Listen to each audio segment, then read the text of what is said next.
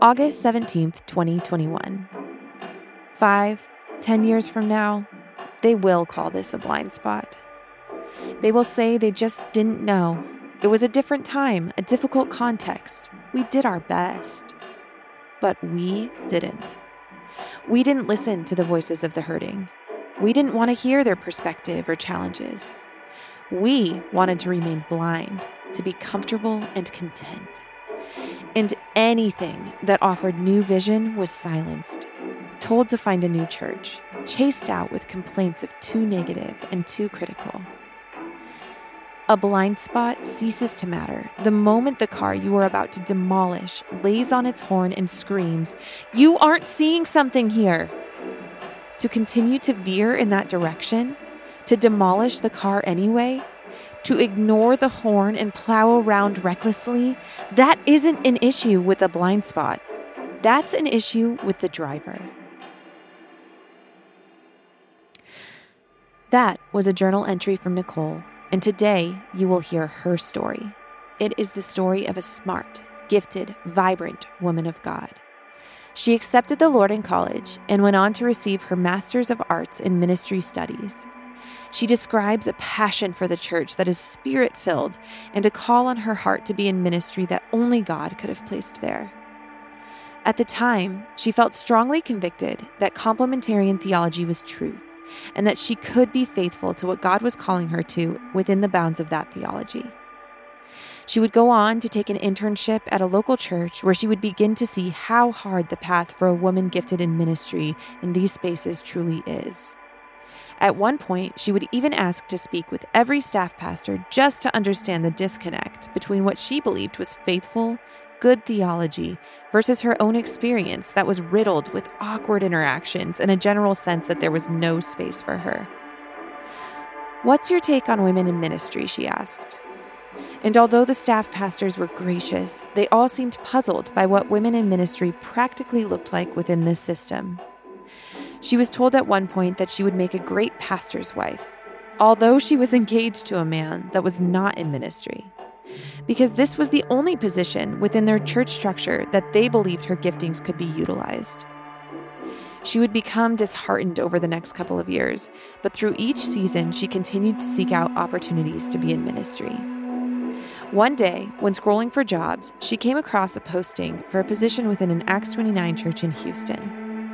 They were intentionally hiring a female for the role of Associate Director of Youth Ministry and specifically expressed a desire to grow in their views of women in ministry.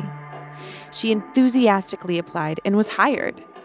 At the time, it seemed like a dream come true, but she would quickly learn that their actions would not match their words. I'm Jonna Harris, and this is the Bodies Behind the Bus podcast. I am all about blessed subtraction. There, there is a pile of dead bodies behind the Mars Hill bus. and by God's grace, it'll be a mountain by the time we're done. You either get on the bus or you get run over by the bus. Those are the options. But the bus ain't gonna stop. You either get on the bus or you get run over by the bus. Those are the options but the bus ain't gonna stop. All right, Nicole. So you have found this job that is your dream position. You've been hired. You're walking in to work. What is your perspective on what this role is going to entail?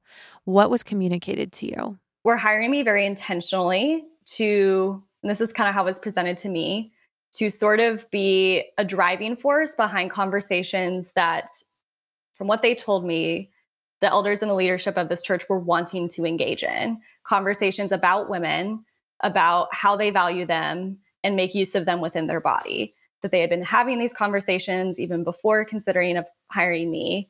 And hiring me would sort of bring a face to that conversation to where it wasn't this like theoretical theological debate like no there's a woman now on our staff who has specifically the gift of teaching who wants to use that gift what are we going to do about it like this these conversations now affect a person is kind of how i was brought in they were very transparent with me of like where the current situation was. Um, and that was that I was not able to teach the full youth group. I could teach middle school and girls only, but the full congregated youth with, you know, 18 year old boys, I, I was not able to teach at the current moment, but that that was kind of in discussion. They were clear. They didn't know where the discussion was going to go. But according to the man who would be my boss, as well as our lead pastor, they were both very adamant that they not only wanted me to teach high school, but would be advocating for and fighting for me to teach in, in even broader capacities. And that that was their view.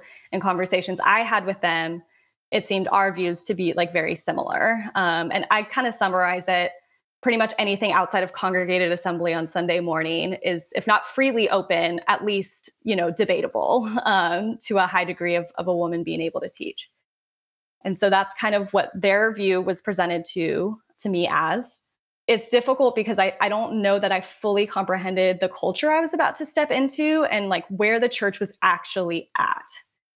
And it's hard. I mean, we were in LA at the time and we only got to come visit, you know, over one weekend. And even in that weekend, there were some things said that we we're like, oh, okay, that's where we're at. But then, of course, like, is that an isolated person? Is that everyone? You just don't know. And I think, too, the reality is I don't even think I comprehended how difficult it was going to be to myself exist in this culture where, in my opinion, women are not rightly valued and the toll that that was going to take on me. And the reality of these men have never worked with a woman in ministry before. these men's view of women in ministry is wives. Some of these men, I don't think, have ever been in a room alone with a woman that was not his wife in several years. Like, these are types of things that you don't really think about and you don't really consider yeah. until until you're in it and so all that to say like I, I i remember appreciating so much the transparency we felt like we were given coming in of like this is where we want the church to go we want you to be part of that but this is where we're at and to be honest like that to me was an answer to prayer like we had been through a lot in san antonio and i i had i mean the example i gave is just one i had sat through a lot of sexist comments and a lot of kind of questionable behavior toward me as a woman. And I wanted to use that for something. Like it grew in me a tougher skin, it grew in me a resilience to be able to not only take those kind of things, but then still be able to submit to that type of leadership for several years after. I had patience for this, I had grace for this, that I knew a lot of women in ministry would be gone by now, like would be in an egalitarian church, would would have given up on this kind of complementarian space. Looking back, I'm like, uh, duh. but at the time, and I'm, this is probably where my pride kicked in. I'm like, I yeah, I want to be different. Like I want to be the woman that can be patient enough and gracious enough to withstand these growing pains and see this church to the other side of this conversation where women are genuinely flourishing. I wanted to be a part of that. And, and it was very much painted to me that I was going to get to be a part of that. But I, I don't think anyone was ready for what that was going to actually mean for me as a human being and not just like as a concept. Mm-hmm. Like, yeah, mm-hmm. we'll hire a woman and she'll be this face and it'll be great. Like, when I started actually like having a voice and like having emotions and feelings about what it was like to be in this space, I think that very much changed the conversation yeah. and the the kind of dream aspect we all had of what this was going to be. You were passionate about finding a lane for you as a woman in ministry that actually aligned with the complementarian spaces. So you yeah. weren't trying to be a pastor. You were like, I just want to be like affirmed in ministry in what I even can be underneath your views. Yes. You weren't even trying to break out of that. You weren't trying to chip away at like changing the whole framework for the space right. that you were in. You were just trying to flourish and use the gifts that God gave you within their framework. Yes. Yeah. And, yeah. And with that, you couldn't even really get like a solid what is the framework because right. nobody actually knows except for right. maybe you should be a pastor's wife. right. And I, I genuinely wanted to believe if they just got to know me and got to know my gifts and got to know this clear call on my heart, they'll realize, oh, it's a problem. We don't have a framework for this. Like, oh, that'll kind of open their eyes to the reality of like, there is no path for women in ministry. Mm-hmm. And that's a problem. we aren't seeing women with these gifts in our churches and that mm-hmm. means those gifts are not being utilized and they're not being you know called to use the way that they should be biblically yeah and so I, in my mind I, I think i just genuinely believed any complementarian church that was not making a place for women was maybe just because they hadn't realized the significance of that mm-hmm. and maybe if there was a female voice to say hey here this is me you know me You see my gifts you value me. my life. You value me. Let's work together to find a place for this. That that was definitely my heart and my intent, and what um, I, I, thought this could be was mm-hmm. working alongside my brothers to really begin to wrestle through what it means to have a woman fully flourish in her gifts, even if she's never going to fill the Sunday pulpit. Because no, that's not what my goal was. That's not what I wanted. I just wanted to do my job. I just wanted yeah. to, you know, like use my gifts in a way that was of equal worth and value to the men around yeah. me who were getting to use their gifts. Yep. How dare you? Very scandalous, I know. I think it's funny that the like Acts 29 and other people, when you talk about complementarianism, they talk about servant leadership with women, like being servant mm. leaders and uh, use all that terminology. But you just said something was interesting about and I don't know whether there comments made like the one about being a pastor's wife, but there were comments just made that made you feel uncomfortable or maybe inappropriate. I mean, what's sad about that is that in no way uh, is a servant leader to place women in position where they feel uncomfortable or less than. Uh, that's not supposed to happen in complementarianism. It's supposed to be the opposite, where a woman feels empowered and and, and served and and appreciated. But you actually had have you had the opposite experience, which is yeah. all too common with um with complementarian churches. So yeah. Well, and the irony is like it it only makes sense, right? Like if we're going to hold to a framework that is going to put restriction on women, even if we genuinely believe those restrictions are biblical, okay, check, yes. Then we should be making even more effort and trying even harder to ensure that those restrictions are not altering the value of women in our body because they are restricted from certain positions, positions of which are highly respected and highly valued. If we're not going to allow women into that space, what other spaces are we making for them? What else are we doing? What checks are we putting in place to ensure their overall value as an image bearer and as an essential part to this body is not being diminished? That's like that's how the heart of complementarianism should function but it's the opposite. It's no, because we have this framework and because we have this theology, we're going to think less of women. We're going to consider them even less. We're going to make even less space for them because they're never going to hold this position. So they don't need the mentorship. They don't need the support. They don't need the same training. We're going to think of them to an even less amount because it, it's not in our framework to really consider them at least not as much as we're considering men like that that is the functioning out of this theology right now and that's not to immediately negate the theology is bad. It's to say, hey, if you want to have this theology, you need to be asking yourself bigger questions here, um, because right now the way you're functioning out this theology is not healthy. Um, it's actually very demeaning. Oh gosh, I'm so sorry. So you get hired, you know you're up against a lot. Some of stu- this stuff you can't even like prepare for what you're coming up against and you start working practically. And from what it sounds like, it, you felt pretty valued those first few months, especially with your immediate boss, which we're going to like just for our listeners going forward, that will be Director R when she's talking through her story so that we can kind of put some differentiation between the main players in this story here. So you feel pretty valued for those first six months. And you've even said like it was ideal for you. Do you want to expand on that just a little bit?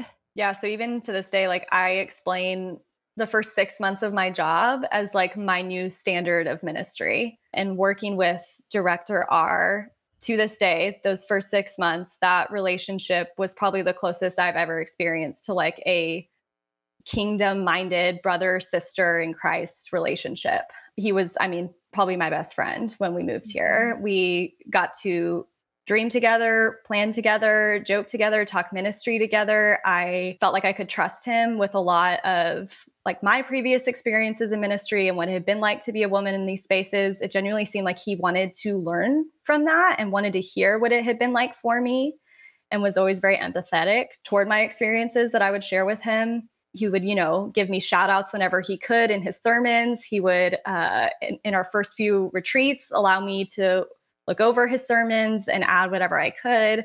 Definitely fought to give me opportunity to teach as he could, as our schedule allowed. Because, you know, anytime I taught on a Sunday night, which is when our youth met, he didn't get off the hook from teaching. He still had to teach. And then we'd have to, you know, either split middle school, high school, and then we each teach two different things, or split girls and guys. And again, teach two different things. And so even the opportunities I was allowed to teach, it's not like it was taking a lot off his plate, but he still fought to like give me those opportunities. And I felt genuinely honored by him and respected by him in those first six months and genuinely enjoyed my job. And I do want to say too, like, and that's going to be kind of consistent throughout my story. It felt like my daily job and then the daily culture I was living in were two completely different things. So I loved my job. I loved working with Director R. I loved working with these girls and building this female leadership team of youth leaders that I got to do. But the reality was, like, I was still existing in this space where people are mistaking me for an intern. People are thinking I'm just kind of like a glorified small group leader. People definitely respect me far less than the other men on staff when we're really doing the same job. I'm not being given a ton of opportunity. Again, Director R did what he could, but at the same time, I'm teaching once, maybe every three months. And then when I do teach, there's no one present to give me feedback.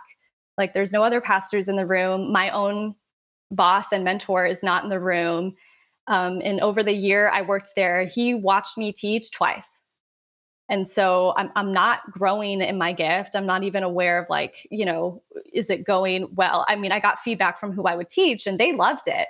But you know i'm sure john you know like with worship leading like it's one thing to just kind of be like oh that was great. And it's another to give get like kind of critical feedback and like this is why it was good or this is what could be better um, from someone mm-hmm. that knows what they're talking about. And that was never something i development. received. it's right. development how dare I want development?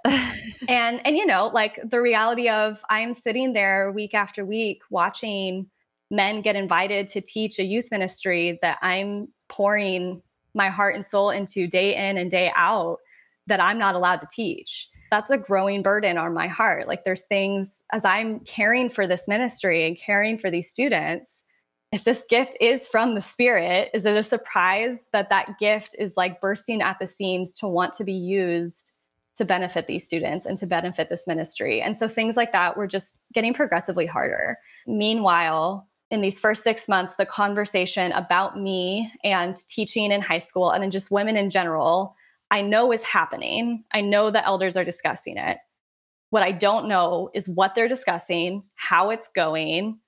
Not one of them or two. I think I think two invited us to dinner like when we first got there. Aside from that, they're not trying to get to know me. They're not having conversations with me. Like they're not coming to me asking about my experience or my opinion on this.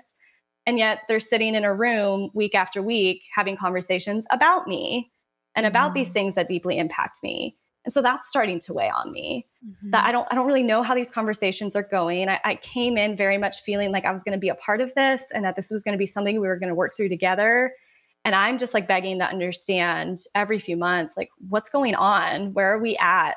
Mm-hmm. Um, what can I hope for? I think it's really important to stop there for a second. For our listeners, for anybody who hasn't been on a church staff, I do know this this can happen to men too, but it is just different for a female because as a woman in a complementarian setting, there is not even a path for you to ever be a part of those conversations that directly affect you because you're not a man. You don't get to go to that room. You don't get to go and be a part of those conversations. It's practically, like you were talking about, there's practical things that are affected here, really frustrating because decisions are being made about your ministry, the ministry that you're overseeing or you're working in without your expertise or your voice included. So decisions are talked about, you're not a part of it, and then you just get handed these decisions and there's no connection. Like that is extremely difficult to work with for anyone in any job that just doesn't make sense for the person who runs like the department or the person mm-hmm. that's in charge of this thing to not be consulted when you're making decisions about it. Yeah. And it's common. Like that's just yeah. what happens and even then like i it's not like i was demanding to be in the room like it, it's not like i was like you know I, I want notes on the meeting like this was i was coming to my superior like my boss just like hey how's it going like yeah where, where are we at can you give me something like i i didn't feel like i was asking for a lot and i genuinely believed i was being gracious and respectful and and being patient it didn't feel like that was being matched with an understanding of this is impacting a human being like this yeah. is this is affecting a woman who is pouring out her heart into this ministry it, it, didn't seem like that was ever a consideration with yeah. these conversations and, and how I was treated. Yeah, like when you guys are waiting for a couple weeks for your next elders meeting to talk about this, that's two weeks of me like every day being like, Am right. I going to hear something today? Am I going to hear something today? But for you, it's like, Oh, and now like i'm just another agenda item you know mm-hmm. and that's just like it's the reality of it that's just yeah. what it is you're a human and you were affected by this you know yeah so so the yeah. debate was director r was supposed to go to these elder meetings to i guess advocate for you teaching right but yeah correct yeah that was kind of what was presented was that um, both director r and then our lead pastor who we're going to refer to as pastor d um, that they were sort of they had identified themselves as my advocates in the room who were kind of like fighting on my behalf during those conversations. And so they are who I would go to to try and understand how's it going, where's it at. And then they and then director R wouldn't wouldn't really tell you one way or the other. Yeah, would always be very vague. And and for a while like it just wasn't being talked about. Like and there there was just other stuff going on which which I understood there definitely hit a point where the information I was getting like was not a lot. It was also kind of concerning. Like they would just kind of like drop random things that were said and then not really explain like okay what was done with that um, i remember one comment was made that one of the elders in the room i won't say who one of the elders in the room had said something about the main issue he had with me teaching high school was that his son barely respected his mother at home and so he's not going to respect me teaching.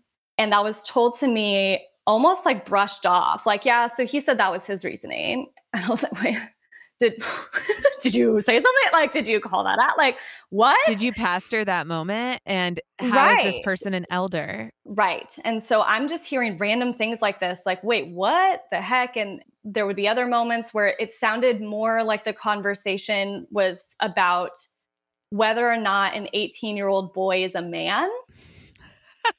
Nothing to do with women and like what their role is, how we celebrate that, how we, like we're we're now trying to in a church setting define i guess biologically and scientifically like what makes a man. Well, and now we're going to talk about whether we should be drafting 18 year olds right and so i'm like where is this con like the things that i'm hearing are not only not really making sense to how i was told this conversation was going to be presented and had and was also growing very concerning of like why is that what y'all are talking about or why are those things being said and it was just kind of adding a lot of burden to what the heck is going on in that room so i was going to say the absurdity right is that you were only really I guess the job was to teach high school kids, right? Or middle school and high school kids. And the irony is, most of those kids probably went to a middle school or high school where they were taught by a female. I mean, odds are that yeah. some of their teachers, if not the majority, that was permissible. But yet, you were not able to do the same thing, right? Teach from the Bible just because it was the Bible. And mm-hmm. that's what, like, I always like to tell people when I talk about complementarianism, like, that's the absurdity of the thought process is that you could be taught by a woman at school I, have hired women i've worked under women uh, in professional setting you can work for a woman but then when it comes to the bible like no and like the, the crazy mm-hmm. thing about it is like when you look at like what uh, Matthew, even when it talks about the salt and the light, about being basically trying to bring the kingdom of God or being part of the kingdom of God here on earth in the renewal of the earth and going into the places to be the salt and the light uh, in the world.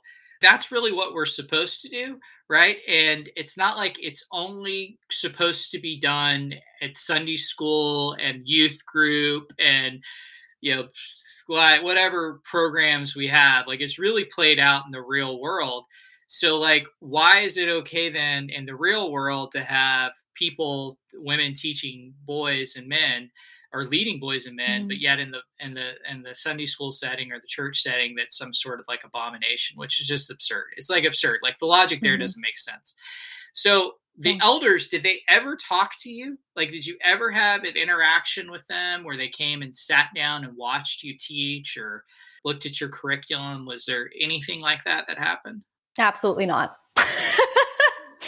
Adamantly no. And that that was something obviously in this culture and in this process i'm very much wanting to like be gracious and like this is the first time they're experiencing something like this this is the first time they're having to have conversations like this. I want to be patient with that.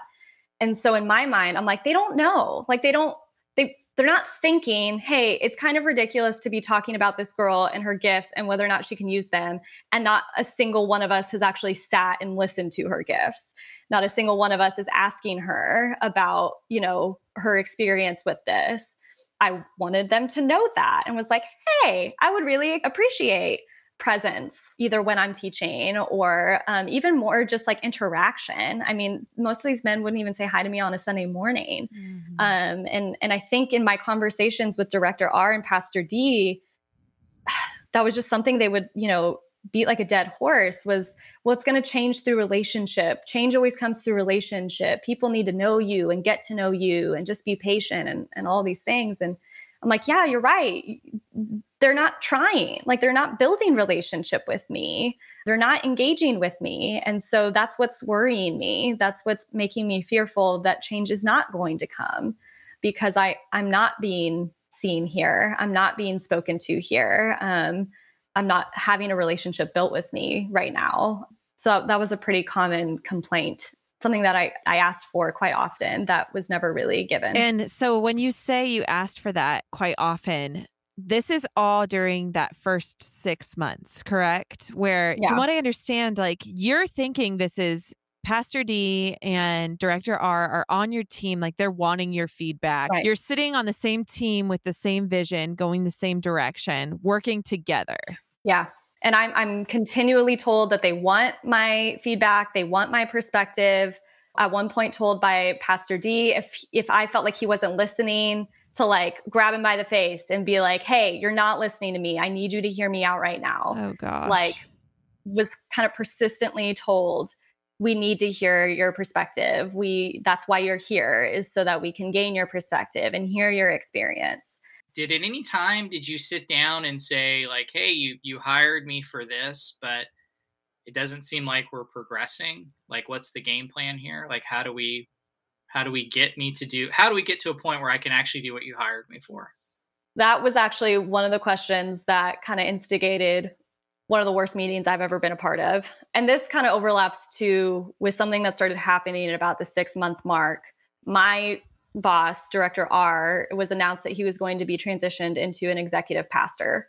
And that transition would happen as soon as a replacement was had for the director position. To be clear, this was a director position, it was not a pastoral position. And so, even according to their own complementarian framework, there was no reason, at least given or even implicit, that that director position could not go to a woman. At this point, I'd been at this job for six months also around this time, my director had his first baby. And so he was out for three weeks, and I was left to run the ministry by myself. And it went really well. We had a summer trip that that kind of summer shortly after. Um, that again, he had his first baby at home, and so a lot of that was put onto me. That was kind of known as like my trip that I got to plan and execute. And kids came back saying it was the best trip that they had ever had. It went super, super well. And so all of this is kind of overlapping at a time where I think the ministry and, and, even families are starting to really take notice of, oh, she's good at this. She is gifted at this. Um, she's pouring into our ministry in a healthy way, and we're seeing fruit from this. And so now that this director position is open, I mean, in a lot of ways, it made sense that that that I would be able to grow into that position.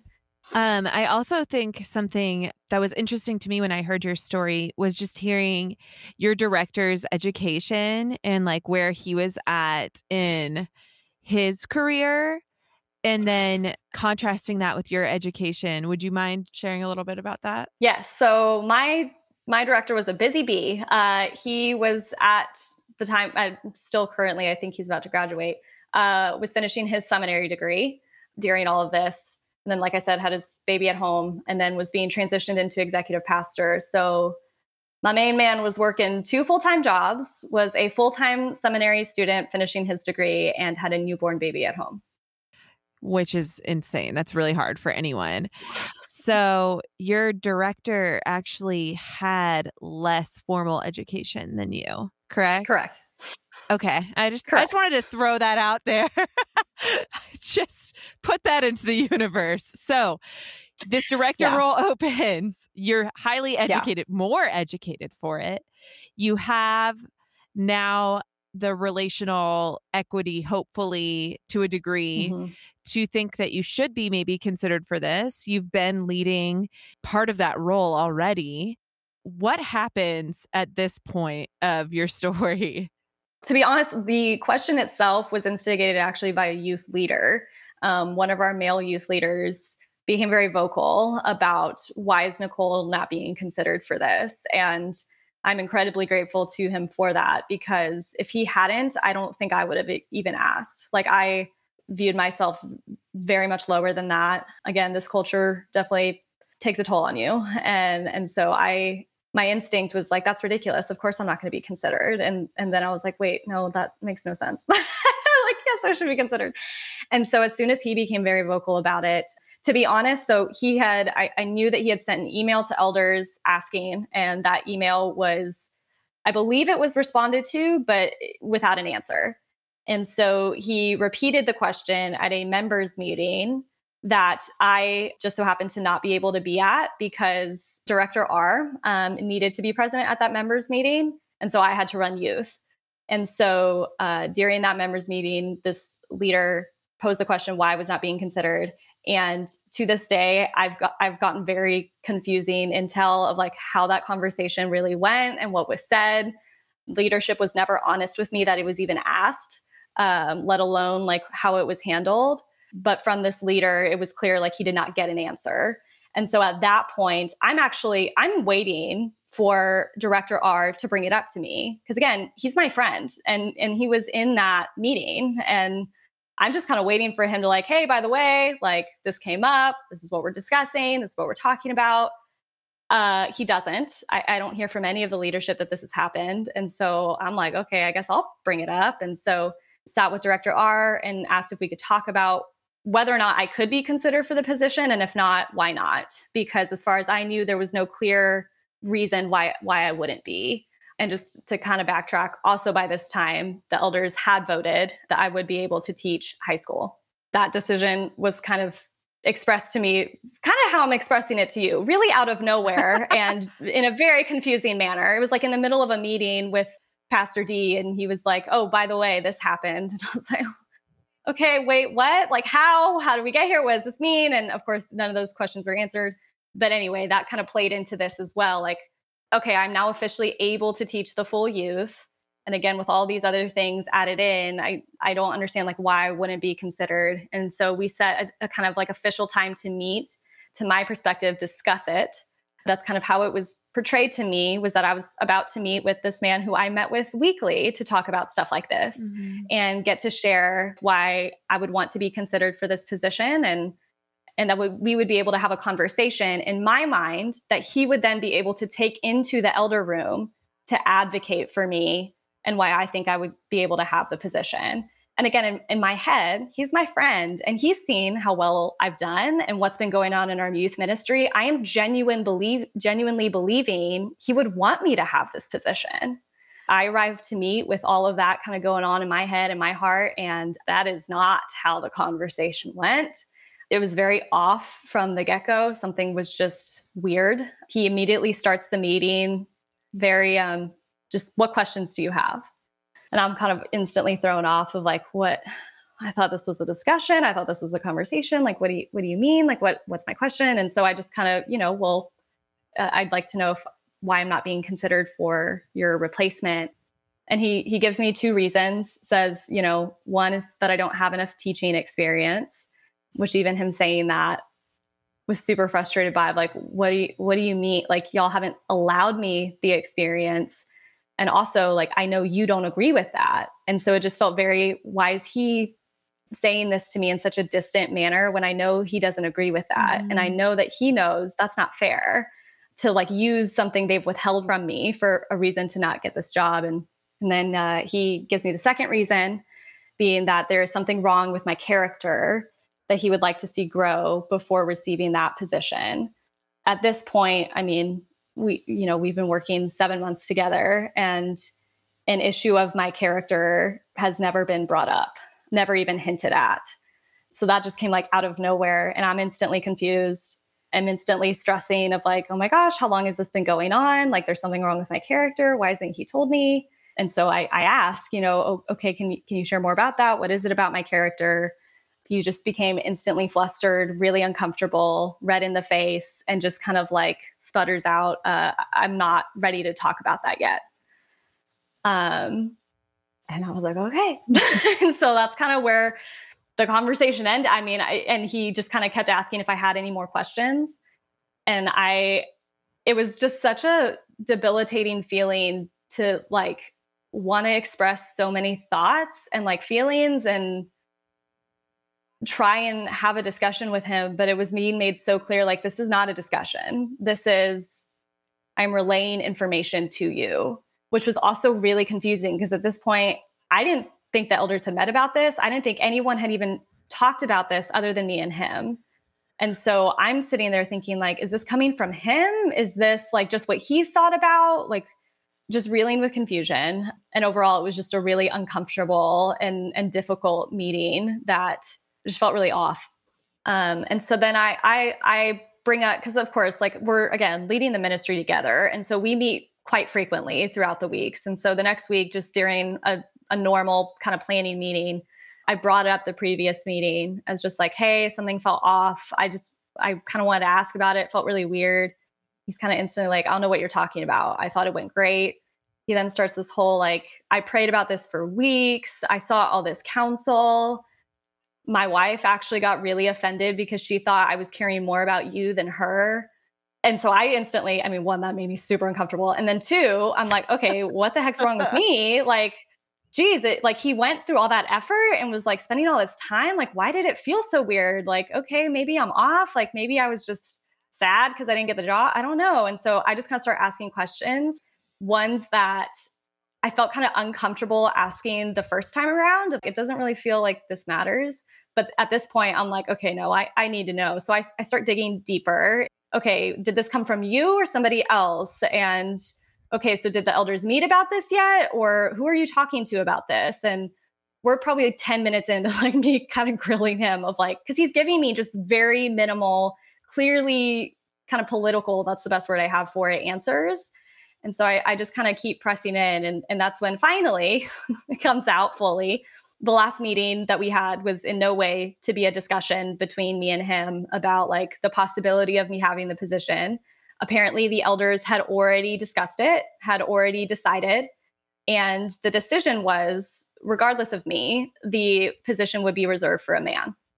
This was information I had to basically coerce out of him and beg him to offer me, and information he knowingly had as he was making me feel bad for how hard he tried during that first meeting where he knowingly withheld information from me that he knew I would care deeply about. Well, he also made it seem like you weren't being considered because of your experience and your character, right. not because you were a woman. Right. And so like why was the first meeting even had? Like why were those issues even brought up, especially when you didn't even want to talk about them? I could see one thing of like, okay, well, regardless, you have this character issue we need to talk about, but he didn't even want to talk about that. Mm-hmm. And so it, none of it was adding up. It was all starting to feel super like sketchy yeah. and like what is going on behind the scenes. And and I think biggest deal is like my friendship with this man is absolutely crashing. I am looking at him just heartbroken of like, who is this person? Why is he sorry? It's okay. Um why is he withholding this kind of information from me? Um I think I had this image of what our friendship was and and even if, you know, a decision like that had been made, the director R I knew even a few months prior to that would have sat me down and be like, "Hey, so you know, I don't agree with this. This sucks. I'm sorry, but this is where we're at. Mm-hmm. But I'm going to keep advocating for you. You know, we're going to figure out a way. Like it wasn't the decision itself that I think ached my heart so much. It was like the way that it was delivered by who it was delivered by. Mm-hmm. And it, I mean, it just shattered like any trust I had of him, any relationship we had with each other um, as friends. Um, and I and I told him at the end of that meeting. I mean, I was angry, so I was being very choice with my words of like, "Don't get fired right now." Yeah.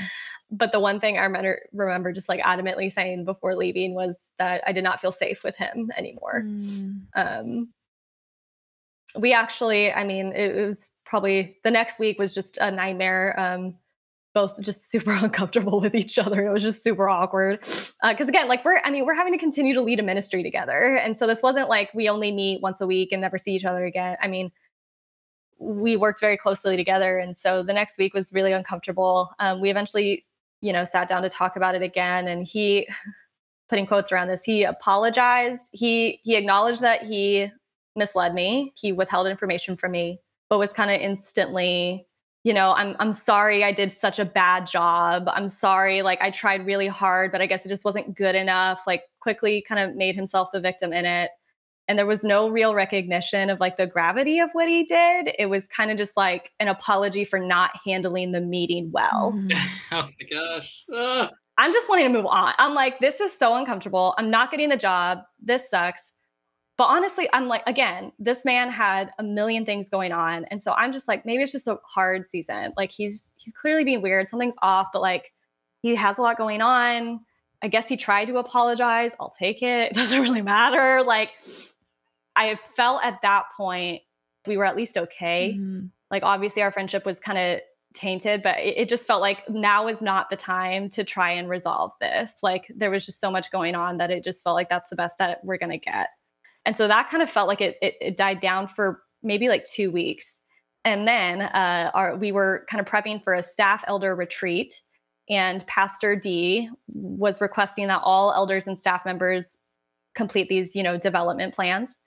Very much catered to, like, if you're a pastor, like how to lead your ministry. Even like talking with some of the admins at a later point they were like, "How are we supposed to fill this out? Like, we're not in tr- what like what are my goals over the ministry? I don't know. I'm an admin. like, it was just for anyone that worked under somebody else, it was like this is not up to me, and so it was just kind of weird. And so I talked to my director about that. I talked to Dr. R or Director R. I was like, "Hey, can we can we do this together? Because like ultimately, this is your ministry, and we're doing this together." These kind of questions don't really make sense for me to answer by myself, and I'm about to get a new boss, so like I, would appreciate if we could do that together. And initially he was like, Yeah, that makes total sense. You're right. I can understand how that's confusing. Let's do it. And kind of in that same breath, I was like, Oh, by the way, can we also kind of cover that character stuff you mentioned? Because this whole time, that's still in my head. I'm like, There's something wrong with my character that he just dropped in my lap and has literally never brought up again. I'm a people pleaser to a T. And so I am drowning in like, what am I doing wrong? Like, like what what is he seeing in me that he hasn't brought up? Like why isn't he yeah, bringing it and up? I feel like um, it is stressful. worth saying that like this dude and his wife were your guys' like best friends. Yeah. So yeah. you have to imagine your best friend saying you have character issues but I don't want to talk to you about them. I just want you to know you have character issues that I feel about you. I I I have seen you have character issues. But I'm not going to yeah. tell you and just go ahead and live your life now and interact with me as if I didn't say that. it's so awkward. Yes. yes. And so this felt like the perfect like okay, professional development meeting, right? Like let's talk about my character, talk about moving forward, goals, all of that so we had set like a, a, a, day to meet for that. It was probably like on a Wednesday. Um, and so the Monday before, uh, we just had our, our, normally typical weekly scheduled meeting just to talk youth ministry. And during that, he shares with me, by the way, um, our Wednesday meeting, Pastor D is going to be there. And I'm instantly like, oh, sketchiness has returned. What? And so I, I tell him immediately, I, I say, that's, that makes me very uncomfortable. I mean, and I, I told him first off, at this point, I have had very minimal interaction with this man. As a staff member, we would have like monthly meetings with him. And so I had had a few of those. Something to know about this man is he speaks in monologue and only speaks in monologue. And so all of those meetings, he just talked the whole time. Uh, this is not like back and forth discussion, getting to know each other. we spent just very minimal time interacting. He has never been involved in youth ministry, mm-hmm. even to the slightest. Like, I don't think he could have even said a topic we had taught on that entire like several month period. He's certainly not seen me interact with, you know, students or leaders or even director R. And so I kind of just voiced like, hey, that seems kind of weird. Like we're we're meeting to talk about two things, youth ministry and my character, neither of which do I understand why Pastor D like has opinions on that. Mm. And two, to be honest, this is starting to feel like I'm about to get ganged up on and that y'all are about to corner me with something that I've been trying to understand for weeks now that you've been withholding from me. And he says, you know, that's that's not what this is.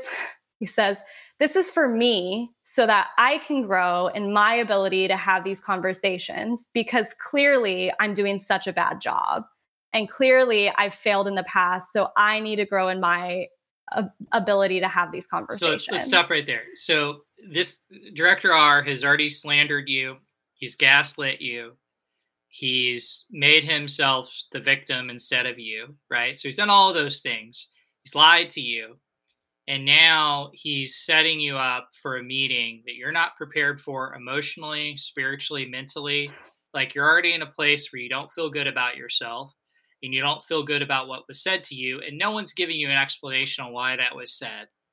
And now you're yeah. going into a meeting with a superior that you have zero relationship with and he's your chief shepherd and you're on staff. So he's the chief shepherd of the flock of this church. You're on staff no relationship and you don't feel safe. And not just that but you are it's at his learning how to have these conversations is at the expense of you and humiliating you in your I'm using air quotes character flaws are going to be what's spoken of. And he needs this other person there so that he knows how to talk to you about things that he sees that need work in in you so right. it's all at the expense of you. The entire conversation is at your right. expense and for his gain. So super excited. Feeling great. Uh yeah. So we have a meeting. Um and it is the first of what me and my husband have begun to call in our home hell meetings.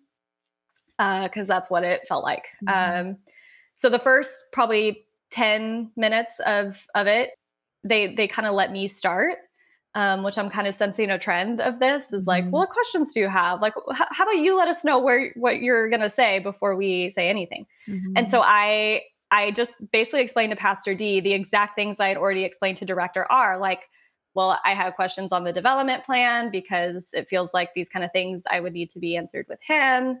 Just kind of more the job stuff first. And Pastor D's response to that was, yeah, that sounds like stuff y'all should talk about offline. yeah, yeah. Go, yeah, that's what I tried to do, but y'all dragged me in here. So that's weird. And it took everything in me to not look over at director R and be like, uh, duh. Yeah. Uh, but I was like, okay. And so we were kind of like wrapping up that, just like clarifying if I had any other questions. And I did at this point bring up there were a lot of things that I got to do while director R was out that I really loved doing and enjoyed doing and felt good at doing. And I wanted to get clarity on whether or not I was doing those things because he was out or I would get to continue do them as just growth in my job and like growth in my responsibilities kind of place in the ministry. And of course, you know, what do you mean? And so I, I gave several examples, just like lead, leading leader meetings and leading different trainings for leaders. Um, and one specifically I brought up was you know, I, I don't get to teach, but while director R was out, anyone that would come in to teach, I got to be the one to sit down with them, go over the scripture together, talk about where our students were at, where we were wanting to see them go. And I really enjoyed that and said, you know, even if I don't get to teach, that still feels like I'm getting to use some of that gifting. And, and I really liked that. So I'd really like to continue to be involved in that. The response to that was that moving forward, it would depend on who is hired to replace Director R was because if they are gifted at that, that that's their responsibility. And so to that, I, I kind of pushed and I, I said, okay, if I'm honest, that's starting to feel like whoever we're about to hire, that their gifts are going to be at a higher priority than mine, mm-hmm. you know, being utilized. And that's when Pastor D snapped.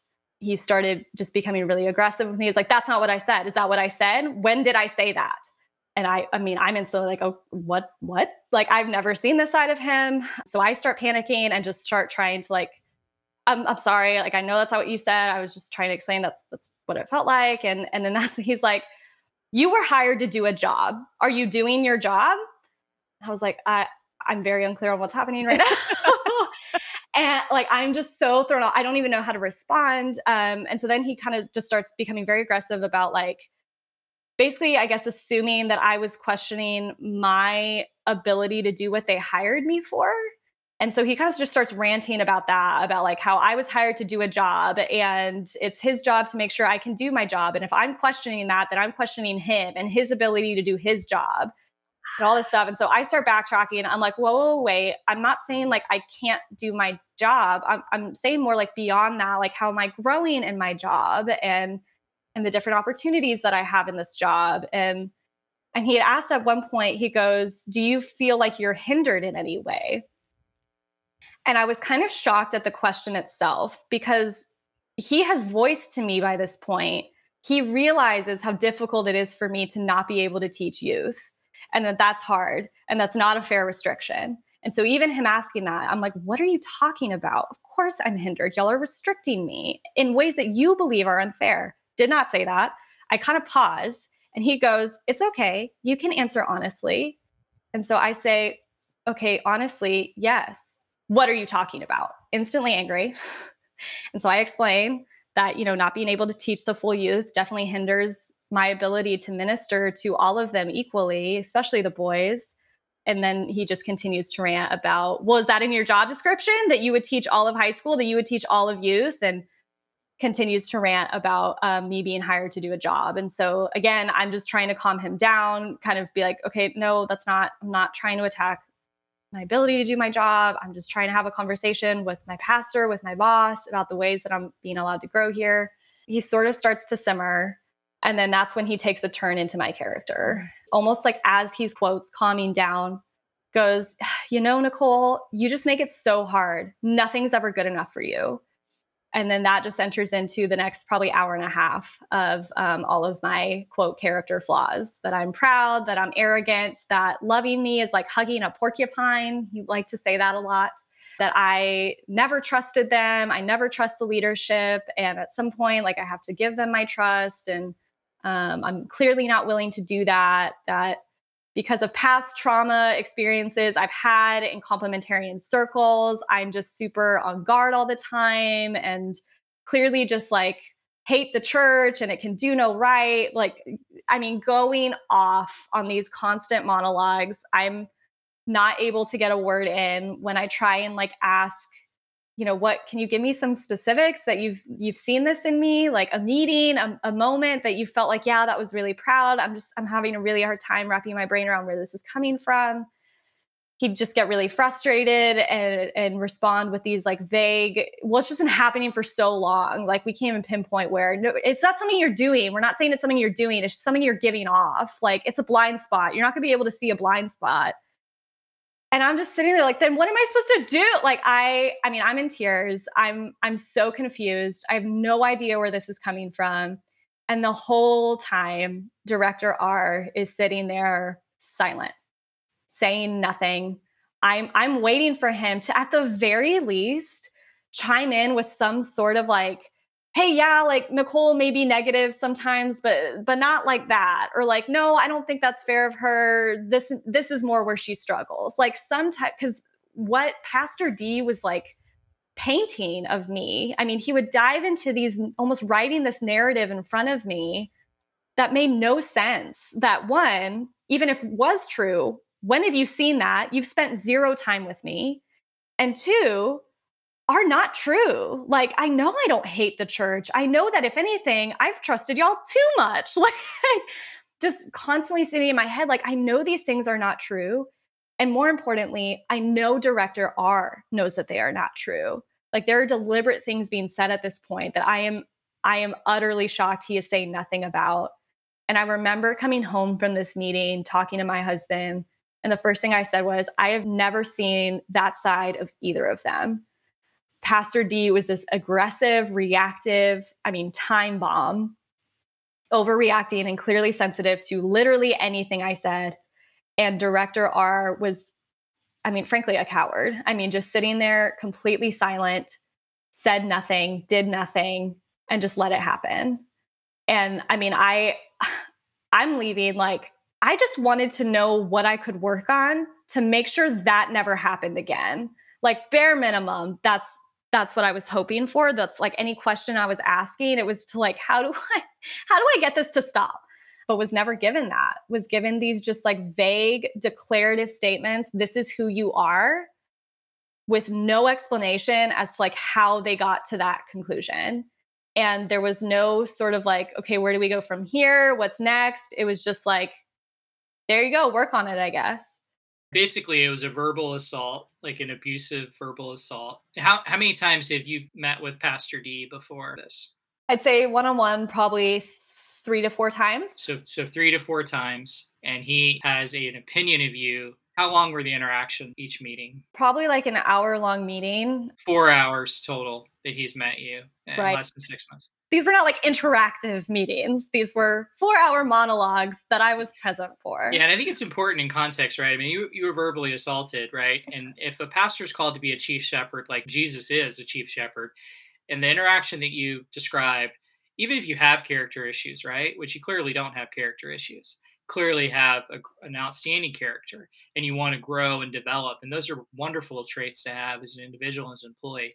But even if you did, how is that being an example of a chief shepherd by verbally assaulting someone and demoralizing them to a point all they can do is either weep or be flustered and uh, not provide any resolution or next steps? Like that to me is the big break that this philosophy allows because these men are arrogant and narcissistic and they believe they're better than the rest of us to me, when you describe that story, what made him mad, this is my opinion, is that you even dared to ask a question.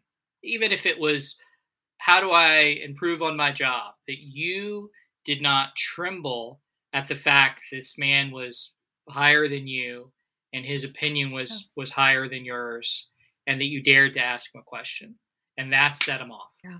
just boom like that yeah it's just so unfortunate. And I just hope if any pastors are out there listening, that if you hear yourself in that story, that you go make that right. Because you, I don't know that these men that do this, they don't ever see the fallout. They don't even consider. Like you, I doubt to be honest, that it has ever even crossed his mind to think about that first meeting, how he spoke to you, yeah. how he responded to you. The fact that a grown man was screaming at a woman, or maybe not screaming, but highly escalated and angry yeah. to the point that you're like crying. Yeah. And he made you so small in that moment. And that is not Christ like at all. Yeah. I just hope that people are able to see how that affects someone because it makes you yeah. feel like a shell of a human. Yeah. And it's also super disorienting. Like I Yes. In one conversation, I'm wrestling in my own mind, is this my pastor or is this my boss? Am I working at Google or am I working at a church? Am I supposed to be professional right now or am I supposed to be asking for like help repenting right now? Like he shifted his own perception of like what he was in that moment over me. Mm-hmm at least like 30 times. And so I I don't even know how to respond. Again, people pleaser to a T. In my mind, I'm just like, what can I do to make him okay right now? Mm-hmm. What can mm-hmm. I do to just get this to stop?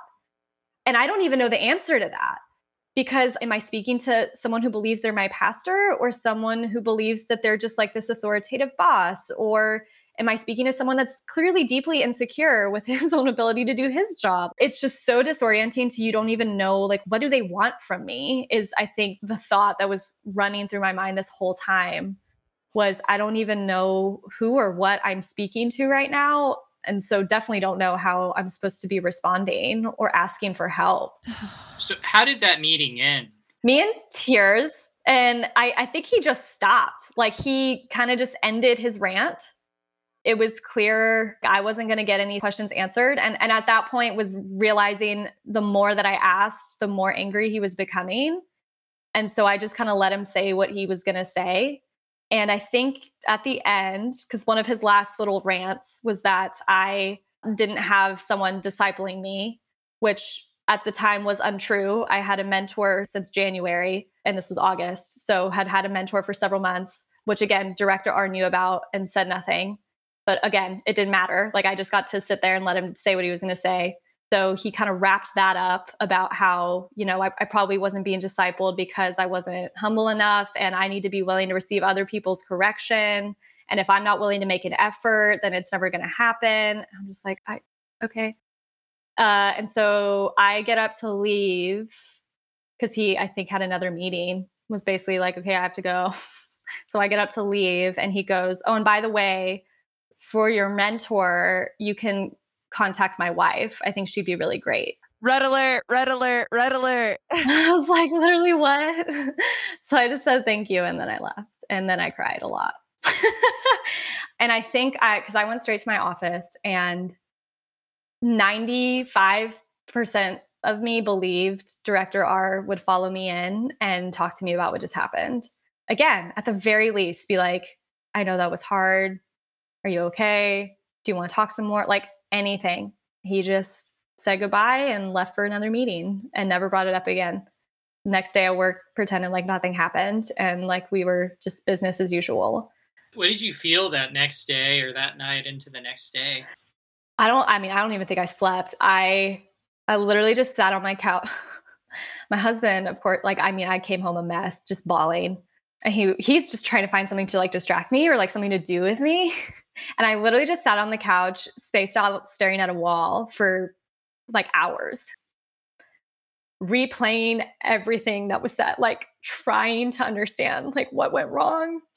What did i say? Like um and not just that conversation because now i'm replaying like 7 months of my job. Like everything that i've done everything that i've said every meeting that i've had like what where is this pride? Where is this arrogance? Like where is what they're talking about? Because i like if i don't understand if i don't fix it it's going to happen again. And yeah like I, I just remember laying on the couch zoned out for hours like trying to understand and figure out like what i could have done better like what what i had done to even cause it.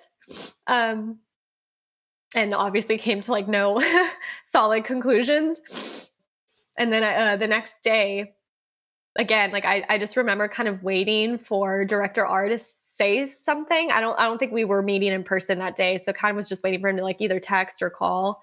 Um, and it probably wasn't until the next week that he just called about you know like retreat planning and just talked business as normal and just was like trying to plan a retreat. And and of course not only am i heartbroken that like he's not even doesn't even want to talk about it. But then also, I'm like, how am I supposed to just jump back in my job? I don't.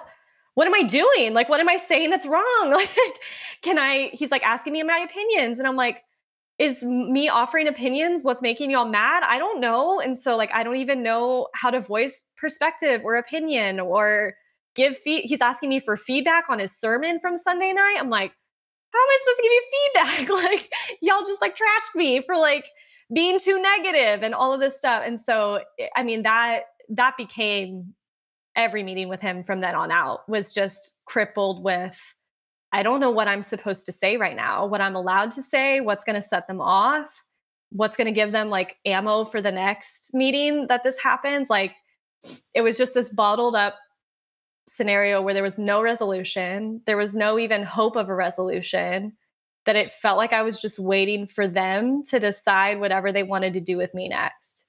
The best thing I could do is just like try and be on my best behavior and make myself as small and as little heard or seen as possible and hope that it didn't trigger anything, which was my game plan. And then they invited me to sit in on an elder meeting. So I didn't really know how to how to make myself small in that one. Um, it I mean, it, to be honest, it felt like a trap. It felt like, all right, let's see what she does with this. Yeah. like I, I, I was so sh- confused. I was like, why would you even want me in an elder meeting? Y'all just rip me a new one. Like, like I wouldn't want that person in an elder meeting. And so I, but of course I knew like if I refused or if I said I wasn't comfortable with it, that that would just be further evidence of my negativity and of nothing ever being good enough. And so I needed to be grateful that I was even being invited into this meeting was invited to an elder meeting um, probably I want to say like either two to three weeks after that first meeting. Um, I had a week off in, in the middle of that. The meeting was to discuss them announcing the decision for me to teach high school to the church. Director called me that Monday and said, Tomorrow morning, you're coming to the elder meeting. And I said, Oh, okay. Uh, can I know like what we're talking about? Um, and he had said, you know, communicating that information to the church. And so I kind of asked, I was like, okay, so is this like what we're communicating to the church or just like how we're communicating it? Because those are kind of two different conversations. Like I'm trying to wrap my brain around is this we're talking about women's issues and where we're at with that? Or is it like email strategy? Right. two very different things. Um, and so I kind of just asked like what's what's the goal of the meeting? And he said he didn't know that it was Pastor it was Pastor D's meeting, and so he couldn't give me any information. And I was like, oh, okay. And again, like at this point, it's just like everything that's happening is further just destroying any friendship that we had. I mean, I remember speaking with him for hours on end about getting to talk with the elders about something like this and him promising me if that sorry um him promising me if that ever happened that he was going to do everything in his power to make sure I felt comfortable and safe in that room. Mm-hmm. And he now calls me in like a three minute phone call. And it's like, you're coming, get ready, and won't even give me what we're going to talk about. It was just like hurt after hurt. Mm-hmm. um, and so show up to the meeting. I think it goes really well of course, the whole time I'm just trying to like catch up. What are we even talking about? it eventually, you know, they they did start just kind of talking about email strategy, and so I kind of asked like, what are what are we communicating? And that turned into what I felt was a very fruitful, healthy conversation about really seeking to disciple our people through this decision and and helping them understand like they had been talking about this for over a year and the rest of the church didn't even know. Mm-hmm. Um, they have never talked about this issue within the church. And so, you know, what does that look like to care for them well and disciple them in this next decision that was made and, and what that's going to mean for women? This is me saying all of this. None of the elders that seemed to be a concern, like how the people were going to handle the decision or like discipling them through it. But they were very receptive to like, as I asked about, you know, what would that look like?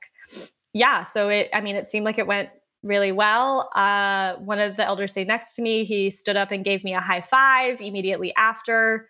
Uh, one of the elders texted me when I was on my way home saying he'd like to get lunch so we can, that he was really encouraged and would love to hear more about my thoughts on the issue.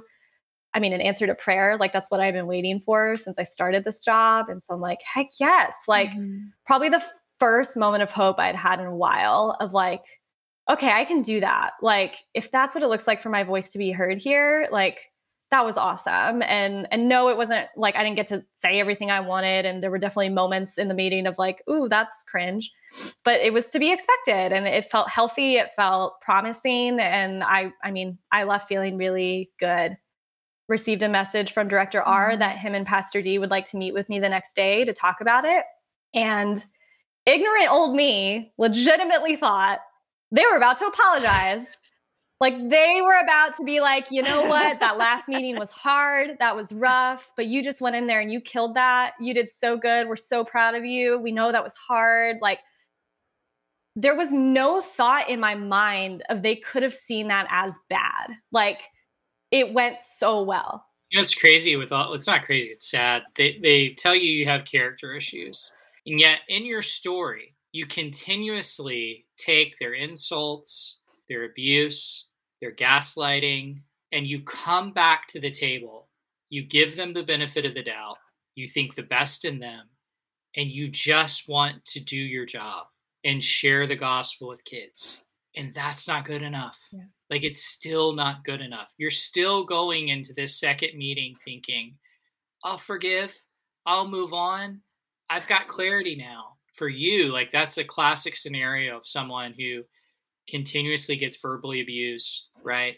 And continuously is told that they're a problem. But yet your world is so upside down uh-huh. that you can't see clearly. You can't see clearly. You're always trying to find how do I get these people that are abusing me to be at peace yeah. so that they a stop abusing me but that i please them yeah, yeah. like it's so disorienting so yeah it's a perfect word in that abusive scenario there is a there's a shining example of what character looks like. The very thing that they attacked you for is your probably strongest attribute as a woman of God. It's beautiful. It's heartbreaking on this side of heaven that that's not recognized in these types of uh, frameworks at church that don't allow for the flourishing of all people. Yeah. But it's beautiful on the other side of heaven to know how God made you and what the gifts and talents that he's giving you. So I really appreciate that. Thank you. um, yeah. Uh, so yeah, walk into that uh, next meeting and they asked me, you know, how did I think it went? I said, good. It was nice to, you know, hear more of y'all's heart and where y'all are at with all of this and um, appreciated being heard. And Pastor D just kind of like sinks back in this chair and is like, well, that's a shock that's not what I thought you were going to say at all. And I was like, what? and he goes, as soon as you left, we all just looked at each other and we're like, what did we do wrong? What what just happened? Like clearly we did something wrong. And I was like, what what are you talking about? Just kind of kept repeating that same like as, as soon as you were gone, everyone said it. Everyone said it. And and so I I was like, what do you what do you mean? Like this man stood up and gave me a high five. Like this guy texted me right after wanting to get lunch. And oh, well, we're not saying everybody. We're not saying everyone, just like a, a, a good amount. And so I asked, okay, you know, who? Who said something? Oh, well, we don't feel comfortable sharing that because we haven't spoken with him yet. And so I mean, we we go on that track for several minutes, just me trying to understand what what exactly went wrong, like what exactly what was being said, what exactly also I just have to stop you right there for one second in the fact that they could have said that to you while you were sitting there too, right before you walked out of the room. And right. this all yeah. could have been avoided, correct? Like, can you imagine that situation? You're like, well, Pastor D, when you walked out of the room last time, I decided yeah. I decided all these things about what you said and yeah. conversed with many people about it and i'm not going to tell you who had opinions about right. you but there were opinions like what that's so ridiculous that's already right there like right. let me show you my power in this conversation i hold all these secrets about all these things about you and your character and i'm not yep. going to even enlighten you on it because you're so small you don't even get to be brought into the conversation yep. that you yeah. were being slandered yeah. in okay continue just wanted to set that, that yeah. out there for um, you. And yeah, and so then at, I mean, at this point, this is when again I'm asking for specifics. Like, okay, what we're talking about a meeting that happened literally yesterday. What did I say? Was there something in my tone? Was there something like that I mentioned that just wasn't received well? Like, what?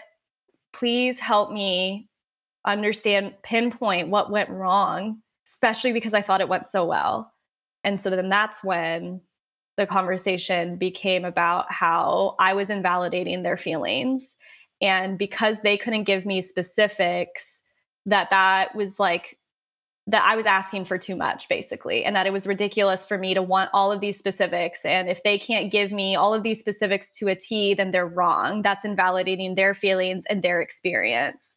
And so, yeah, that this second meeting, this is when I started to realize okay, now me asking for like understanding was the thing now being manipulated to say, see, this is what we're talking about you keep asking all these questions. You can't just receive criticism. You can't just receive feedback. That means you're proud. That means you're arrogant. You're being argumentative. Um, and so it was, I mean, it was another hour and a half of back and forth. And, and at this point, I, I've never, I mean, I, I, I was crying. I was shaking, like visibly shaking in front of them because I was so confused, was so caught off guard, and was so mm-hmm. desperate like to please help me like one i couldn't believe it was happening again like i was i was like i, I don't want to do this again but there was this like added i cannot leave this room and not understand because then it's gonna happen again um and i was so desperate to like mm-hmm. please help me get there because like i i don't want to do this anymore i'm so tired um and and now it had become something that I did well. Like, I think before I had it in my head, like maybe I just didn't do something as well as I should have and and like could just improve on that. But now it was like the thing that I felt probably the most confident in in several months was now being the thing used to tarnish me. And that was like any hope I had was done, was gone. Like there was no fixing that. That was the best I had to offer and not only was it not good enough, it was being used to say, this is how bad you are. So, yeah, um, that meeting ended. I don't even know how it ended. Oh, he finally gave me specifics. Um, literally after like an hour and a half of begging for them, he finally goes, as I'm like getting up to leave, oh, and I guess if there's anything you could work on, your face looked really bored you just like you didn't look like you wanted to be there. So like I would work on your face and you tend to sound kind of preachy. Like when you get emotional I'm infuriated for and, you. Oh, and this was something he did a lot. He would kind of constantly compare me to his wife and daughter, which is very professional, very professional. And so at this point goes, you know, you're like my wife, you're like my mm. daughter. Like when they get really emotional, they tend to start getting really preachy. And so I, I'd, I'd watch that. Oh my gosh. First off, the most patriarchal thing you could ever say to a woman, your face is not soft and smiley enough for me when you're speaking truth. So nothing you're saying actually has substance unless your face looks the way I want it to look for my fragile self to be able to hear right. the truth come from your mouth. And just scrub off the whole like the verses the complementarians throw out, right? Just scrub that off. And because they they mm-hmm. take scriptures and they say, look at this one scripture. I'm basing my entire belief system on this one scripture. Think about this. If somebody said that to you, and that's all you knew about that mm-hmm. person, is that a mm-hmm. Christian? Yeah. You, would you think that person is a Christian? Yeah. I mean, like, I mean, and that's a pastor saying that, a pastor. So just throw out all of the complementarian mess and just focus on what is being said to people to dehumanize them as image bearers of God. That's exactly right. It's straight up evil. It's all you can say that it is. And that's what's mm-hmm. infuriating is that they get to do it because of the five, three, four yeah. verses that they say put them in authority. Yeah. Which is crazy. So so you left that meeting. How how long did you stay after I mean I I mean, I admire yeah. you for staying for seven months. How long did you, or eight months? How long did you stay after that meeting? uh, yeah, so that so that was probably mid August, uh, maybe late August, and I got fired in October. Um, so, and that's another thing. I did not choose to leave. I still really wrestle with. Um, so I, I would be there for two more months, and and obviously, like after that meeting, and by the way, it's really easy to look back and be like, that is horrific. I can't believe I, like, that is in no way okay. I still left that meeting trying to wrap my brain around how can I stay? Like, I, I wanted to stay because, and that's kind of what I mentioned earlier. there was all of this going on, and then there was my job. And my job was the sweetest thing I've ever gotten to do in my life. Like, and I would often tell people it feels like I'm trying to choose between like in order to continue and keep the greatest joys that my heart has ever known and like the closest to the kingdom of God I've ever felt I have to endure the greatest darkness like I've ever felt and it felt like choosing between that I did not want to leave the girls that I got to work with I did not want to leave the leaders that I got to work with the families like I I wanted so desperately to hang on to that. And, in my head, I think even after I think after that meeting, I had at least concluded it doesn't matter what I'm doing. They hate me. Like they, they clearly like do not like me. I don't know that there's healing there. I don't know that there's reconciliation there. In my head, I had gotten to a point of how do I survive? Like, how do I at least get them off my back to where I can just keep doing my job? And so that was my last two months was like trial and error figuring out how I could stay. And and I think too like okay, Lord, make it clear when it's time to leave. Looking back, he had made it very clear. I just didn't want to hear him and I was just a coward. And so You were not a coward. Absolutely I, not. No, you were you were actually braver than most people because you stayed for the you stayed for the love of the ministry and the love of the people. Yeah. You loved the people you were ministering. You loved the people you were working with you constantly gave them the benefit of the doubt. You constantly forgave them, looking for clarity and understanding. You were not a coward. You were brave. I appreciate that. You still are brave. I really appreciate that. The that. cowards were the men who assaulted you verbally and never brought it up again. Yeah. And they just expected you to accept it and accept your role. That's that's that's what a coward is. Yeah. Not what you did. I appreciate that. What you did is very brave.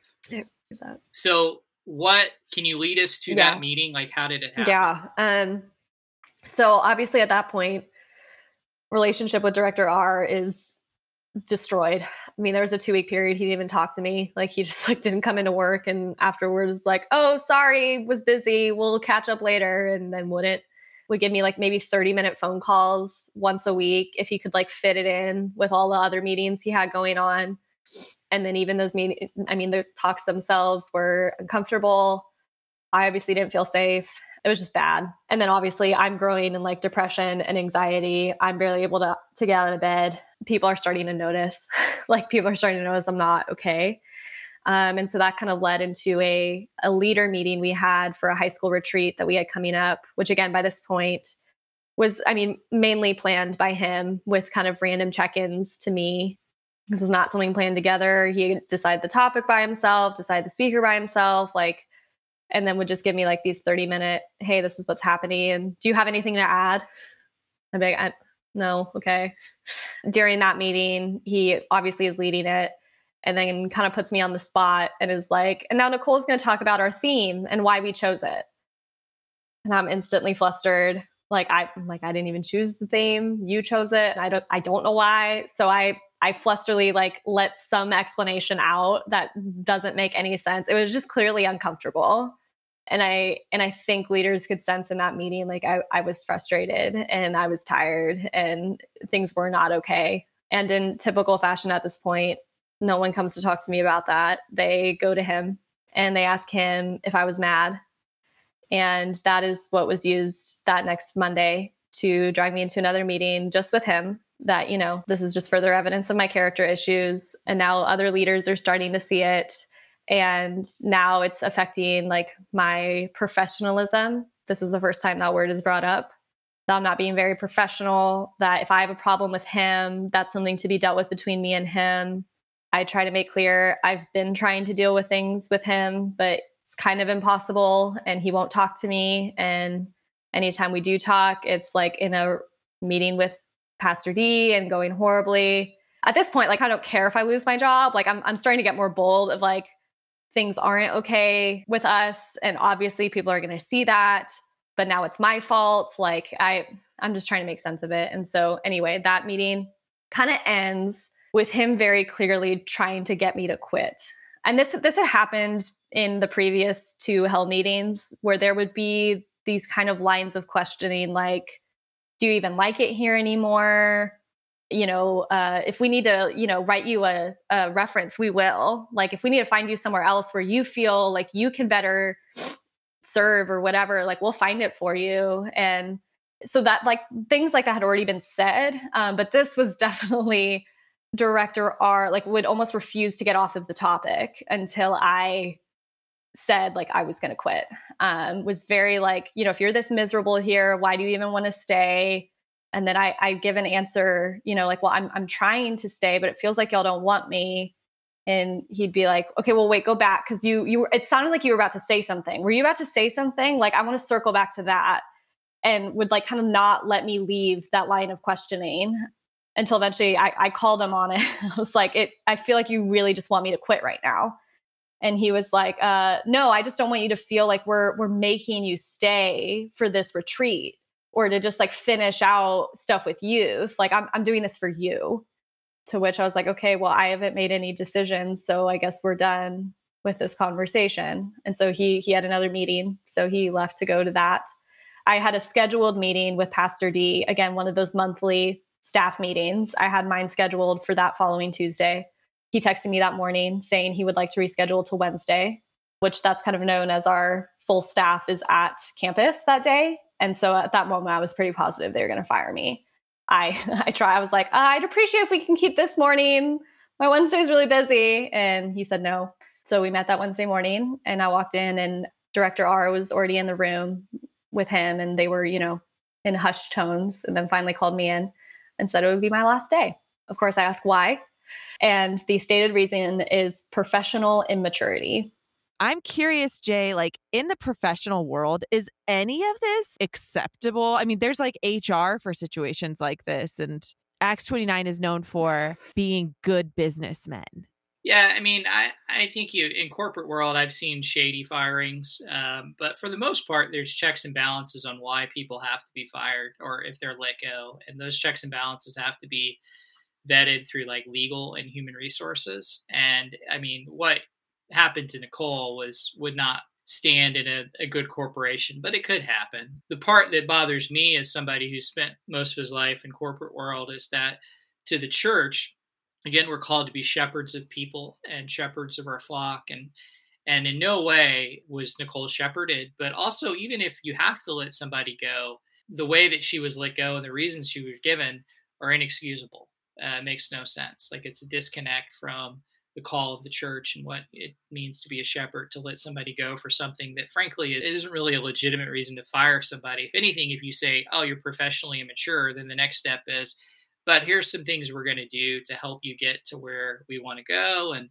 here's my vision for you. Here's our goals for you. Here's your role. Here's how i want to come alongside to help you.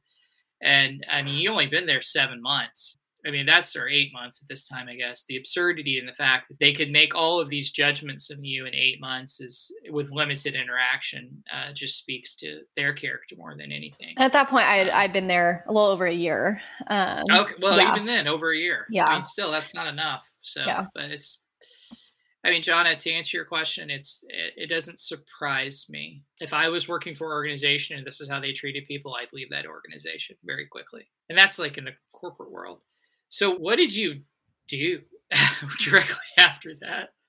Like, did you, you know, throw things or go home and drink a lot of margaritas or? kind of close. Uh, yeah, I mean, drove home and just, I mean, absolute shock silence. Went in, told my husband he works from home. So, went in, told him they fired me. He was shocked. I was kind of shocked at how shocked he was. I was like, things weren't going good. Um, but I think he more came from the mindset of like, he knew they had absolutely no valid reason to fire me. And so I think that's where he was shocked of like, I can't believe they did that. He knew things were bad, but I think in his mind was always leaning back on like, well, they can't fire her. Like they have nothing. And so the fact that they said, screw it we're going to do it anyway like i he was just floored um he i I've, i don't think i've ever seen him that shocked just kind of fell on the floor of his office and sobbed so yeah we kind of just like processed what had happened um, in that meeting and i started calling the moms of girls I I personally discipled. I obviously in the meeting they didn't tell me like how they were going to tell students or families like that was not a concern in the world was like how other people were going to receive or be told this information. And so i wanted them to hear it from me. They were all shocked had a few of them cuss were just very confused. I mean this it is hard to put into words like how out of left field this came for our whole church there were no signs of like anything was wrong, anything was going on, that there was any type of like corrective thing going on with me. And so I'm having to basically explain, try and explain everything I've explained to y'all to these moms and try and make sense of, you know, that that was worth me getting terminated. I probably had like two or three phone calls that day. Uh, my husband, me sat out on our patio and we just drank beer at like, I think it was probably like 10 30 at that point it's what you do, you know, at that point, you don't even care anymore. And so um I just I mean just cried. Like it every fear that I had of like why I didn't want to quit was now real um and was no longer my choice. I think if anything the one mm. like silver lining in them firing me and me not quitting was like they they had to answer for it. To this day I'm very grateful for that. If I quit, they would have easily just, you know, we had different views. She wanted to go somewhere else, like whatever. Um, but because they fired me, they had to answer to it. And so that that Sunday, um, so I was fired on Wednesday. That Sunday, a members meeting was already scheduled, which was that was actually going to be our marker for whether or not I was going to stay. Because during that members meeting is when they were going to announce me teaching high school. And so that had already been scheduled. And I, I figured that obviously they were going to announce me getting fired at that meeting. And so my husband ended up going to that meeting and also just, you know, had people throughout kind of texting me as they were finding out and what was happening. The congregation was not happy. Actually, had a lot of uh, dads be very vocal about kind of the more like, you can't just fire someone. Like, what steps were taken? Was there a development plan? Was she clear of the goals that she was supposed to be meeting and the things that she was supposed to be working on? Kind of that more corporate aspect of you know what steps were taken to which they had obviously no answers for. Had a lot of families stand up and talk about my character and how how valued i was to them. Uh, at one point receiving applause. To that pastor d got very angry and sort of cut them off and said I think it's very inappropriate that we would be praising someone whose gifts clearly outweigh their character. Publicly, publicly to everyone. In front of, yeah, all of the members. There was another point, he had called me an employee, which he had called me that like 40 times while firing me. I mean, it was constantly like, you are an employee, I am your boss. You receive correction. You don't need to like talk back. You don't need to have all these excuses or ask these questions. Like, you take it and you receive it and you won't. So you're professionally immature. So he referenced me as an employee in front of the members and had multiple men push back on that. I think it's really inappropriate. You call her an employee, she's family, um, she is a sister. He got mad at that, said, mm. uh, you know, I disagree, and was like visibly irritated with them. I think overall, like they definitely presented, they had all the elders on stage as they talked about this. And so sort of made it seem as if they had all been involved in this, which if y'all, I mean, as we've talked about my story, not a single elder is involved in any of this. Like, not one of them talked to me, not one of them checked in. As far as I knew, I didn't even know they knew about what was going on, but presented to the church like that this had been some sort of, you know, full on elder involved process that was going on. At one point, Pastor D referred to me as his daughter, like his daughter, uh, which Troy was like, that's probably the closest I got to like uh, getting up and leaving my husband. Yeah, it was, I mean, I think like an hour, a little over back and forth between congregants and the elders, just kind of grilling them about what happened. And they still just like weren't given a lot of clarity, obviously, um, to what had happened. But yeah, so that was kind of kind of my week was just waiting to hear how they handled it, how they spoke about it, slowly like seeing who reached out and who, you know, checked in with me. No one on the staff has ever reached out to me since it happened. Not a single elder or elder's wife. We had several families that we were incredibly close to who we still have still not spoken to us since. And then there were a few that I think really tried to fight for us and scheduled meetings with them and tried to ask hard questions. But at the end of the day, I mean, it was the same type of manipulation and vagueness and disorienting of the conversation that, you know, they did with me. And they get to control like the narrative of what's said and, and what happened. So not anymore. Um, so where where are you today with your faith and, yeah. and your church? Yeah. Where are you at um, today? definitely don't know. That's I think my my baseline answer. Like I have no idea. Um, I definitely am not. I think the go-to advice and like counsel I've been given, I think more so from people that don't have not experienced this type of situation before, is to assume like I don't trust God or like I am like wrestling with like where He is in all of this. Um, that really hasn't been my struggle. I know where He is in this, and He's pissed. and he is with the, he is with the grieving um, and he is with the hurting mm-hmm. amen and he is very much aware of what was done to me and what happened behind those doors and and i know that is true that still doesn't change like the grief of it and the you know injustice of it and the things to cause like anger and hurt like that's still there even like while trusting god um, and knowing that he has me and like will care for me through this. And he is caring for me through this. I think with it's more obviously like more struggling with regards to church. I mean just like the system that it's become and mm-hmm. um how damaging of a system it's become and and two it's hard because we we have only ever been in a very particular space um, a very white reformed complementarian space i want to be very aware and careful of like any issue I've had in that space should not be reflective of the global church. It should be reflective of that space and the impact they are mm-hmm. having on the global church and how concerning that is. And so I think right now I'm just trying to wrestle with like what of what happened to me, what is on Pastor D and the fact that he is clearly an unhealthy leader and man and should not be in pastoral leadership.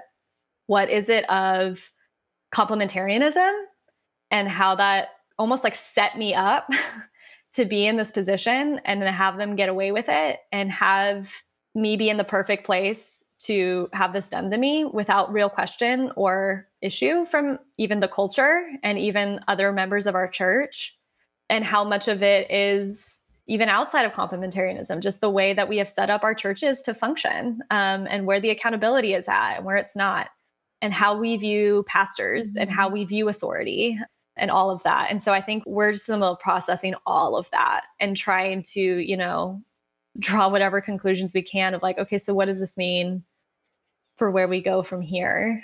What does this mean for what we're now looking for, what we're on guard about, what kind of church we'd ever even want to be part of again? Like, it's all just kind of trying to process through to get some answers in regards to all of that. But yeah, I think I think for my faith, the hardest thing has definitely just been I described it to somebody the other day of like, I know where God is. I know that He is near me and He is present. But I also know that these two men built a really ginormous wall in between me and Him to where I mean, I I was mm. questioning his voice and my ability to hear his voice and my judgment of what his voice was telling me to do for months that doesn't just go away. like that doesn't just like, okay, they're gone now. So I can hear God clearly and perfectly and totally trust my own judgment of that now. That's all still there. And that's all like a process to heal. Even like having people pray over me. Like it just, it brings me back to that place where I had people pray over me while this was happening and pray that I would just be more gracious and be more patient and refuse an outsider's mentality and like all of these things putting the blame on me and so now like people ask to pray for me and I'm like, I don't know about that. Like, what are you going to pray? And so it's just little things like that that just bring you back to that place of what happened and these kind of spiritual things that were used to cause harm and to make you feel small and scared and not even human all of that is still there and it's just taking time mm. to and some of it too i think is going to take new memories to you know redeem that again, redeem prayer, redeem scripture, communion. Like those things have all been tainted now. And so I think some of it is is obviously like processing through that, processing through that and and reconciling that, but then also just waiting and being patient for the Lord to restore it. Because those things are his. They don't belong to these men. They don't belong to Acts 29. They don't belong to mm-hmm. the white church. Like they belong to him. And so I fully trust that he's going to restore stuff like that and he's going to redeem it in my life in ways that are far more beautiful than what I experienced there. It's just waiting for it to happen and doing our due diligence to ensure we don't enter into another situation or place where those things will be used against us again. Amen. oh my gosh, Nicole. I'm so grateful. I'm so grateful for you and your voice and your care. I'm kind of a little bit speechless. This is like my third or fourth time getting to talk with Nicole and hear her story. And every single time, I am just blown away by your heart and your tenderness and your pursuit of good in the midst of a lot of really gross evil. I'm just so sorry. And I know you don't need to hear that from me, but as your sister, I'm just so sorry that you had to go through this and that you're still walking it. And I can't promise that you're going to be done walking it anytime soon. I am still walking it. I think Jay is still walking it. But I do love what you said that these things that have been taken, these things yeah. that have been tainted, they were not those men's to do that with, and God will restore it. And that is just what is so insidious and why we're even doing this and why you're even speaking today, why you wanted to talk, because people don't have words and don't understand how insidious spiritual abuse is and how it really gets into your soul, into the core of you. It affects you emotionally, spiritually, mentally, like every part of you, your soul, your humanity is assaulted. And questioned and turned upside down. And I am so excited for the day that I get to have this conversation with you and we get to look back and see how you were restored and how God redeemed this. And I, I am fully believing that's going to happen. And I'm just so grateful that you're allowing us to be a part of that journey. I appreciate that.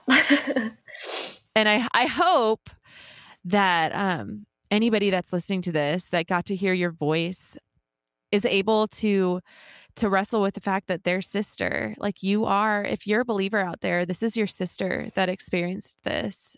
I hope you feel the weight of that and i hope you really wrestle with what that looks like. I'm just sorry to you and you have a beautiful heart. Uh, honestly you have amazing character. I'm confident that god who did begin a good work in you is going to finish it one of my favorite verses in the Bible that I go to in my own recovery is I believe in the goodness of the Lord in the land of the living. And I believe that for you. And mm-hmm. I hope mm-hmm. that this is part of that is you get your voice back and you get your gifts back because those are your gifts. And the Lord will use them. And while Jonna's point, this will be with you and you will still process this. God is in the midst of this and he will love you through this. And he loves you now and he will continue to love you through this and he will redeem this part in your life uh, and restore it to what it needs to be. These men have made something that is so beautiful and so lovely that God created with the flourishing of discipleship and preaching and teaching of his kingdom. And they've twisted it and they've used it for their own control and their own gain, and that is sinful and wrong. God will take what you have done and restore it for good here on this earth. And it will never work like it's supposed to look in our lives because mm-hmm. it never does. But um, hey, it's still going to be beautiful and lovely. And I'm just glad we got to hear your story and share it with you. And we weep with you and we lament with you. And um, to the men who do this, I just say if you really believe in complementarianism and you really believe that you're supposed to serve uh, women well, ask yourself this how are you serving them well like this?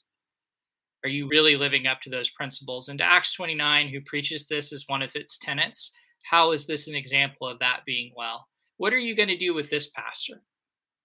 how are you going to hold these two pastors accountable for the abuse, manipulation, and gaslighting? How are you going to answer for that? That's all I would say.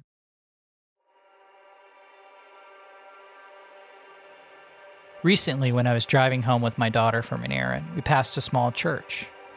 As we drove past, she told me she missed our former church, the church we attended for six plus years with Jonna and her family. She said she missed her friends and community. I hurt for her because I know this loss was significant. She then jokingly blurted out, Let's go back and you be the pastor, Dad. I laughed and politely said, No, thank you. She then playfully added, I'll just do it then.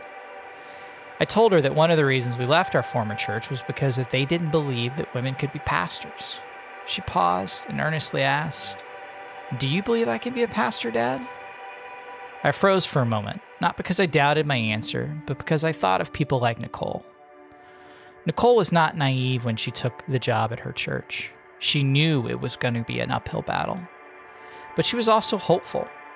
She was hopeful that the common bond for the love and truth of Jesus would always win out no matter what. When she was not allowed in their meetings, conversations, lunches, or on stage, Nicole remained loyal. When she was ignored for seeking clarity on her role in the church, she worked harder.